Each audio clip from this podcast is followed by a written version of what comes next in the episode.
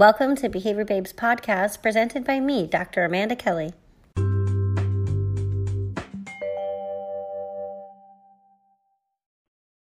Aloha, joining us today we have Sasha Long. Hi, Sasha, are you there?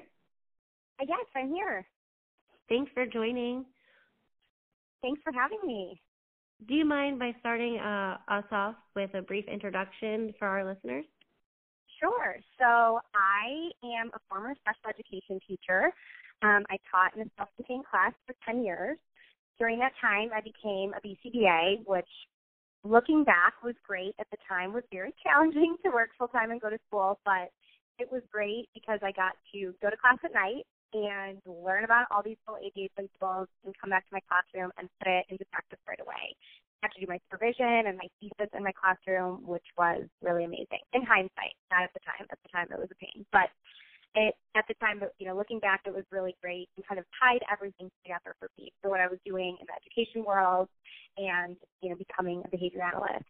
Um, so I have a website, autismhelper.com, where which I started when I was in a classroom. Just to, I really didn't have a full intention then. I just started wanting to share ideas and pictures and resources and strategies that other teachers could use in their classroom. And that just kind of snowballed from there. People started asking me to come to trainings, and I started moving into more of a consultative role, growing our blogger team. We now have eight bloggers on our website. We have multidisciplinary team, OT, SLP, parents, um, and teachers preschool through transition.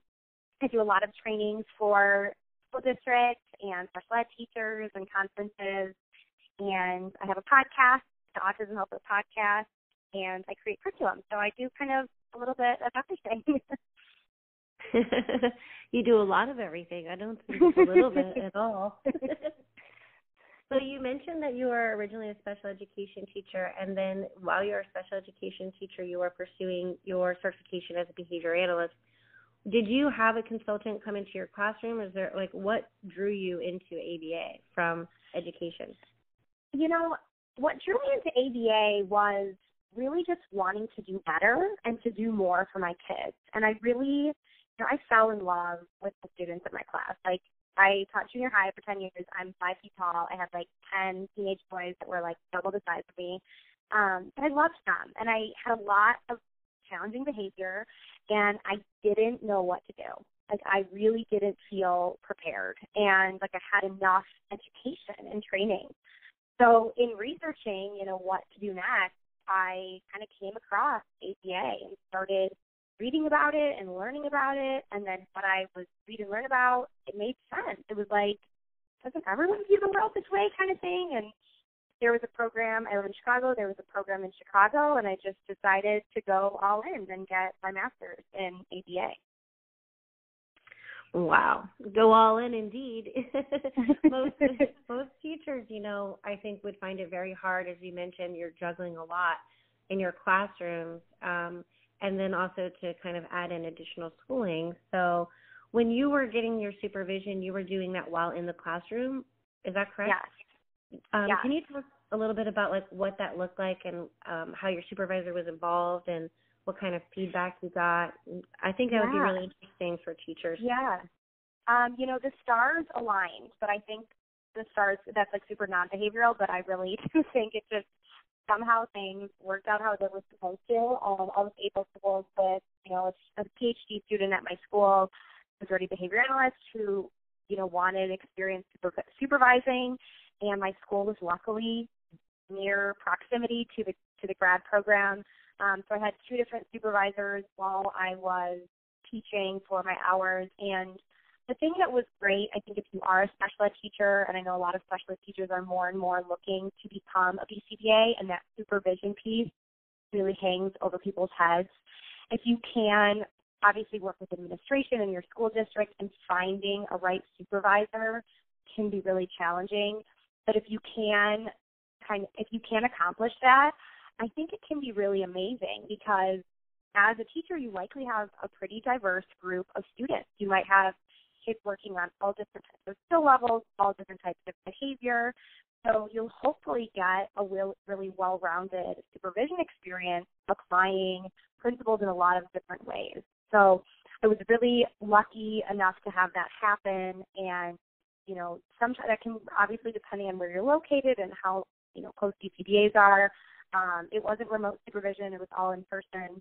Uh, and we, you know, utilized, we set up ABLLS, we did FAs, we wrote behavior plans, like, you know, we worked on IEPs together and things like that. So we really kind of covered a lot of ground because the needs of my learners were so different. So it really was, um, you know, a great experience, although it can be tricky to kind of get all those logistics figured out. You make a really good point about classrooms naturally having diverse sets of students, so you know, in them, which when people are pursuing certification is really important to make sure that we're mm-hmm. getting multiple exemplars, multiple examples, so that we can generalize those skills. Another connection I'm making to what you were saying is when we are becoming behavior analysts or when we are be, being trained, um, a lot of times we don't get coaching in how to be consultants or supervisors ourselves. Um, mm-hmm. And I mm-hmm. think that's, you know, part of the increased requirements and the supervision hours from the BACB perhaps. But in the classroom setting, especially if you're in a self-contained special education setting, you do have, you know, other staff to be delegating responsibilities to. So I imagine in some ways that kind of um, opportunity is available. Did you have that in your classroom? Were you responsible for delegating um, to paraprofessionals or mm-hmm. other specialists? Yes, and and that's a great yeah, it's a great connection too. That you know you have to right away. Like it's not you know the second half of your supervision. It's right away that you're teaching these principles to your team and training your team on how to collect data and what's fluency. Like that was kind of one of my first bigger endeavors was teaching one of my paraprofessionals to run a fluency station. And it ended up being so great that she really did it until I left. It was kind of her realm, and she would teach other people like, but then actually, you didn't actually do that the right way. You don't start the timer till then. It it became her thing because you know she she was really good at it, which was great. But yeah, we had to you know to jump in with gas training right away, and that's something you know in education there's not always a lot of training and, and how to delegate and work with your staff. And kind of similar point as you made with you know with behavior analysts as well. Obviously there's more guidelines on what you need to do to you know be a supervisor but being a supervisor is really hard whether that means a classroom teacher to your team members or as a behavior analyst to people you're supervising. It's definitely a specific skill set what do you think makes it easier, or what are some strategies that you found when being a supervisor that helps you overcome some of the barriers that you maybe experienced when you were first in that situation? I think a lot of it is not. It's a lot of it is mental. Like a lot of it is in your head on, you know, I feel weird and bad and awkward and uncomfortable telling someone else what to do. And I think with a lot of things, it kind of comes back to that um, so I think identifying that can be a powerful step of like, what's the thing that's holding you back? Is it just feeling uncomfortable sitting down with other people and explaining something to them? And if you can kind of get to that point where you're like, oh man, all that's holding me back is feeling uncomfortable. Okay, like let's work through this. And and I think setting the teachers that I work with now, and I talk a lot about staff training with um my you know my podcast or with teachers I'm working with, is is you know setting really achievable goals. Like I don't want to. We're not going to jump in if we're new to staff training with you know running pretty complex like behavior plans and teaching our, our staff to do it. But hey, this month we're just going to make a team mission statement. That's all we're going to do. Setting the achievable things we can do as a team to move us in the right direction, to working more collaboratively, and and starting to set those things in your schedule and becoming more comfortable doing it. You know, the more practice you have, hopefully the more reinforcement you'll receive and the more comfortable you'll feel in that role as a supervisor, as a teacher, lead teacher, whatever. I love how you said the more reinforcement you'll receive and really kind of incorporating some of our behavioral principles yeah. you know, into the thought process here. And of course we are, are doing that as consultants and as teachers and behavior analysts. But you know, I think back to when I was getting my hours. I also have a education background, as you know, and um, did my supervision while I was working in a classroom. And so I feel like in some ways we had we had that in common. And one thing that I really really found useful was I started incorporating like assignments for my coursework or through my supervisor into, you know, things I needed to get done in my classroom. And so, for example, um, I had to train staff on data collection or data, you know, display. And I used a personalized system of instruction, like a PSI, kind of starting with a task analysis to try to train one staff so that they could then, as you mentioned, try to train another staff. Did you find in your program or in your experiences that you were also doing the same thing? And and if so, do you have any examples of that maybe for our listeners? With staff training in particular? Um, just incorporating, I think, in general, um, any of those assignments kind of into your classroom. Like, how does it blend and work yeah. together? Yeah, and I think you know, kind of even touching back to that reinforcement concept. That's why I think like magic really can happen when you are in your role as a teacher and getting those hours is you're receiving reinforcement from two different sources. Like this is making you better at your job, but it's also teaching you the skills to be a behavior analyst and and also checking things off your to-do list for your courses, which is a big reinforcer as well. Um, so that's always great. Um, some big kind of projects that we worked on. One was like tackling the ABLLS and learning about how to do the ABLLS, how to you know, gather information from it and then teach my team members to do the ABLLS. And that was a big like light bulb moment for me because I had had a lot of my students for several years and I felt stuck with a lot of them on what goals to work on next. And then learning about the ABLLS, I was like, oh, there's so many things I haven't worked on yet. And it was then fun to watch my team members, my staff, have a similar reaction like, oh, I had never thought about teaching perspective repetitions or non-identical matching. We have so much more to do.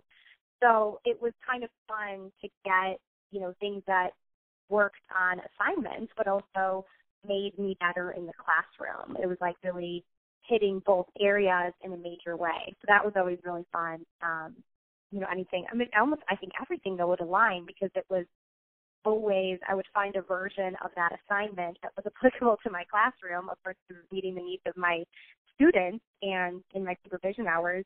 So it always kind of took on both roles, if that makes sense. Absolutely. Yeah, I I think back, you know, as I was asking that question, I realized like, oh man, that might be unfair to put you on the spot to kind of think of your project and assignment. And no, no. I'm like, what was it? Um, I remember though I was working with a student in my classroom with really intense and very unusual responses to um, particular stimuli in the environment, and I did you know assessment across both the school and the home, and that is a common practice now that I maintain is that no matter who's asked me to do an assessment, I'm always looking at the learner across environments and yeah, like we're taught that, but like sometimes we kind of feel like oh the barriers or it's not possible or who approves it, and sometimes it's not possible. But I just I really kind of feel like a lot of that is very formative and how we then you know practice ourselves. So thank you for yeah. sharing. I appreciate yeah. that. Something that you've really spent a lot of your energy and time doing, and thank you on behalf of our field and our and the clients and the consumers out there is you focus a lot on disseminating information and not just information but resources to teachers as well. Um, how did you get i know you said you had a classroom and then you know you kind of you kind of i feel like you didn't give yourself all the credit in your bio just kind of kept going. So maybe we can delve a little bit deeper in how did it become the autism helper? You know how did you yeah. become the autism helper? So you know i I started, um, I went to grad school, I became a BCBA, I was still teaching, and you know, I I was you know even before becoming a BCBA, I was I was really hungry for ideas, and I really wanted to know what to do, and I didn't feel prepared. Like I felt like someone popped me in this classroom with ten teenagers. They're like, "Cool, teach them to read," and I was like, "Well, wait, wait, where's where's like the stuff, like the stuff I need to teach them to read?" And they're like, "Oh no, you do that." Um, so I felt honestly lost for you know the first many years on you know getting stuff together and and feeling like I wasn't doing justice for my kids on like I want to teach them how to read and how to have friends and things like that and important like big picture life skills. So as I started, you know, doing different things in my classroom. People wanted to come visit, or people wanted to take pictures, and people wanted to see what was going on there. So I was like, cool, I'm going to create a blog. And I don't think I really knew what a blog was. This was a while ago. I was like, I'm going to start a blog to share ideas. And you know, this was before Pinterest, before Instagram, before like the plethora of ideas that are out there. Um, and I would take videos of like me giving a tour of my class or me showing how I set up my data sheets or how I set up my schedules and nothing fancy, you know, like be on my phone and and that's it. And that really just grew from there. You know, people started following me on Facebook or, you know, commenting on my website and it, it snowballed. You know, people started asking, could you come do a training on this? And I was like, sure, I guess I could. And that was a big a big skill set to learn on the skill of presenting in front of a lot of people. That's not something I thought I would um, be doing with my career, but now I spend a big majority of my time traveling around, you know, the U.S. giving trainings, and I love it because I love getting like all my people like in one room that get it, you know. And I think special ed teachers are so often on an island, and they feel like alone, and they're at trainings that maybe don't apply to them so to get everyone in one room to me is always really great and people that are in this field for the right reasons and for maybe not the right reasons but they're there anyways and we're going to learn. And a lot of times, you know, the the topics I'm asked to speak on are related to behavior change, but even when it's not, it's related to behavior change. Like when we're talking about literacy, we're talking about behavior analytics principles when we're teaching new skills. So I'm kind of always taking ABA in there, even if they don't always know right away because I want people to kind of see the power in even just the mindset of viewing the whole context that a behavior happens in and viewing behavior change with socially significant behaviors. So that's kind of how that started and grew from there and I added the podcast on and and all that good stuff. And all that good stuff. You know, you you talk about going and doing professional development and something that I experience as a teacher is you go to a class and it's for the entire school um, may not be you know on a topic that's of interest to you or it just may not pertain to your learners because they're so unique to the general norm of you know who the trainings are targeted for. So i think you know again special education teachers are kind of a special we would say ohana or family or group right? And mm-hmm. it is nice to to not feel so isolated. Um but something else that kind of comes with okay let's say you get this great training at sasha and she's going to help us but then you know the the presenter goes away one of the yeah. amazing things that you've done is whether you're there in a formal capacity or not is your information remains accessible and mm-hmm. so you know for the people who want to go above and beyond or for the people who said hey what was that again that she said and where do I learn more about that? You know, even long after maybe they kind of lose the email or the original PowerPoint, you've created um, resources that are permanent products. So I think that that's a huge contribution um, to the education and behavioral analytic field, and I just wanted to take the chance to say that to you. Oh, um, thank you. well, I know you are passionate about that as well, so I really like that. You know, we have that in common. Yeah, well, like finds like sometimes, you know, and um I think that's also why I'm so grateful. It's like, oh look, there's somebody standing next to me disseminating, or um, you know, hopefully you see yourself, you know, standing beside me and us kind of tackling that world, the world out there. And like you said, when you can see the power, so it becomes kind of a formula for how we're gonna tackle the next thing or the next situation that we're trying to kind of tackle in our classrooms or um, with administration or what have you when you're doing talks on things like you said, sometimes literacy, it's still behavior change. How do you find um, that you are able to blend those principles or concepts or that process uh, into the words and ways that other people are going to understand, even if they don't have, you know, that background, or maybe they're yeah. even finding ABA aversive and they don't want to hear about it. Yeah. yeah, we have to tackle that sometimes. It's like, okay, let's let's talk the elephant in the room. If you think ABA is whatever, let's we're just gonna we're gonna talk about that. Um, and then you know I am really passionate about speaking in regular language. I say motivate sometimes. I know it's crazy. Um, and using terms that people understand. I also like to define and spend time teaching the new, I always call them the new fancy ABA terms, because let's use the new fancy ABA terms. So I, I spend a lot of time in training defining what terms mean and then also making sure um, and being very cognizant of the language that I'm using to make sure that everyone understands because in a in a big group training, as I'm sure you know, it, it can be super varied. You know, veteran teachers, brand new teachers, paraprofessionals, maybe who English is not their first language. So how can I reach everyone? And that's always you know speaking in language that everyone can access and tons and tons of real world examples. Like usually a lot of the examples I give aren't even about students. They're about like me or my kid or my husband or something because showing that, you know, this is just human behavior and this applies to all of us. This isn't, you know, it's not, ABA isn't the science of autistic behavior or special ed behavior, it's the science of human behavior. And showing that these strategies and these concepts can really be applied and used across the board. Um, to me is always kind of like the the main theme I try to go for with a big group like that. And do you have any um, like books, resources, recommendations uh, for readings that you'll give someone if they say, "Hey, Sasha, I really like what you were talking about, and I want to. How do I learn more about ABA?" Do you do you have any yeah, kind of like that's user a, That's a good question. Um, I love Mary Barbera's book. I love Robert Schramm's book. Um, I don't suggest Cooper because that feels like intent to give to a teacher. Um, I need a better like that's a good a good prompt, Amanda. I need a better like reference list um, for people. I give I share Dr. Hanley's articles all the time. I think his um, website is pretty parent and teacher friendly. Um, but I need, I need a little better arsenal. I usually have to like tell people I'm going to get back to them because I always want to think about like their skill set and what they're trying to learn about to think about the best to pair them with.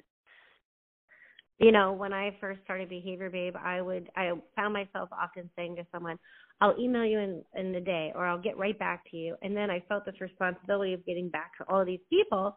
So I was like, you know what, um, behaviorbabe.com. But then it was yeah. funny because I was like, now here's a page for teachers oh, of middle schoolers. Now here's a page for special. Now here's a, and then you find like, well, yeah, it is really specific to what you want to learn about because if you're not really kind of focusing on language acquisition for an early learner, then you know Mary Barbera's book um, yeah. might not be the right fit if you're trying to, you know, learn about something philosophical, you know, sure, maybe you want to read Skinner's Walden Two, but teachers probably aren't coming at that asking yeah. philosophic, you know, aspect. So it is more of like, hmm. Um, when I get asked that question, I think similar to you, I give um, some references and some online resources that are of, of course, from reputable you know, researchers and practitioners, but uh, sometimes that's a little bit more palatable um, and then, you know, creating things like the podcast that you've created um, also gives that chance for people to kind of almost have a conversation with you, um, or mm-hmm. at least listen to the conversation that we're having on those topics. So, um, yeah, I, I appreciate that answer, and I do think that, you know, maybe maybe I should have a, a larger arsenal, or we should look and see if we can. I know. Swap, it's swap a question that stumps me a lot, and I feel like it shouldn't stump me, but I'm always like, you know, I want to give I want to value people's time, and people don't always have a lot of time to do extra reading. So I'm like, well, wait, let me think of the best thing to tell you here. Um, and it, yeah, like you said, it's so dependent on the group and what they want to learn about. Yeah. Something else you said earlier that um, really resonated with me was when you were making videos of your classroom, it was like you on your phone, nothing fancy. And I think people feel that they need to be fancy in dissemination, and mm-hmm. that's not the case, right? I mean, mm-hmm oh my gosh, not at all. No, like I'm not fancy. Like, and even if I like seem fancy now, or like I have stuff together because I have like a logo, it's only because I've been doing it for a while. Um, but like you know, when I started, it was like, you know, I think I had my first camera phone, and it was just me talking about stuff, and it was, and just me talking real. Like even how how I am now, like I, I'm not making sure I'm using perfect behavior analytic phrases and words. I'm just explaining it how I would explain to like explain a concept to a friend or to a colleague that's not in the ABA world. And you know, I get intimidated now actually talking to large groups of BCBAs. I've done a few sessions lately that have been to all BCBAs, and to me, actually, that is more intimidating than a large group of teachers because I'm like, oh God, I'm not, I'm not using technical language, and but I'm like, that's not my thing. Like, and that's okay, but that's not my thing. That's other people's thing. I can do it if I need to, but that's not where I live. Like, I just want to talk to people in a way that's understandable and that everyone, you know, can relate to. Yeah, I think that's how we're going to be palatable to a whole other part of the you know population. And of course, there's a place for the technical language, and yes, we need to be able to know how to do that. But I kind of um was chuckling a little bit over here when you're like, you know, you feel intimidated by large rooms of of our colleagues and peers, and it's like, yeah, I think we all do. That's kind of that fear with like oral exams at the end of a semester or you know a thesis committee or something. You know, it's like, yeah, no no thanks. Um, but in that way, we can relate, I think, to the feelings teachers must feel when, when you know we're coming in as a consultant and saying like, hey, let me let me help you. By saying let yeah. me help you, it implies that something is wrong. Um, and you know, I think even by the nature of saying I want to help, and and that being the nicest phrase we could say, you know, people have their own worries and fears and intimidation. So I, I was just kind of chuckling. I'm like, yes, there's all these parallels out there. You're right. There are so many parallels. You're right. Human behavior. It's astounding. And I'll definitely make sure I post a link to all of your resources and your sites out there. And for anyone else who's interested in learning more about applied behavior analysis, visit www.behaviorbabe.com.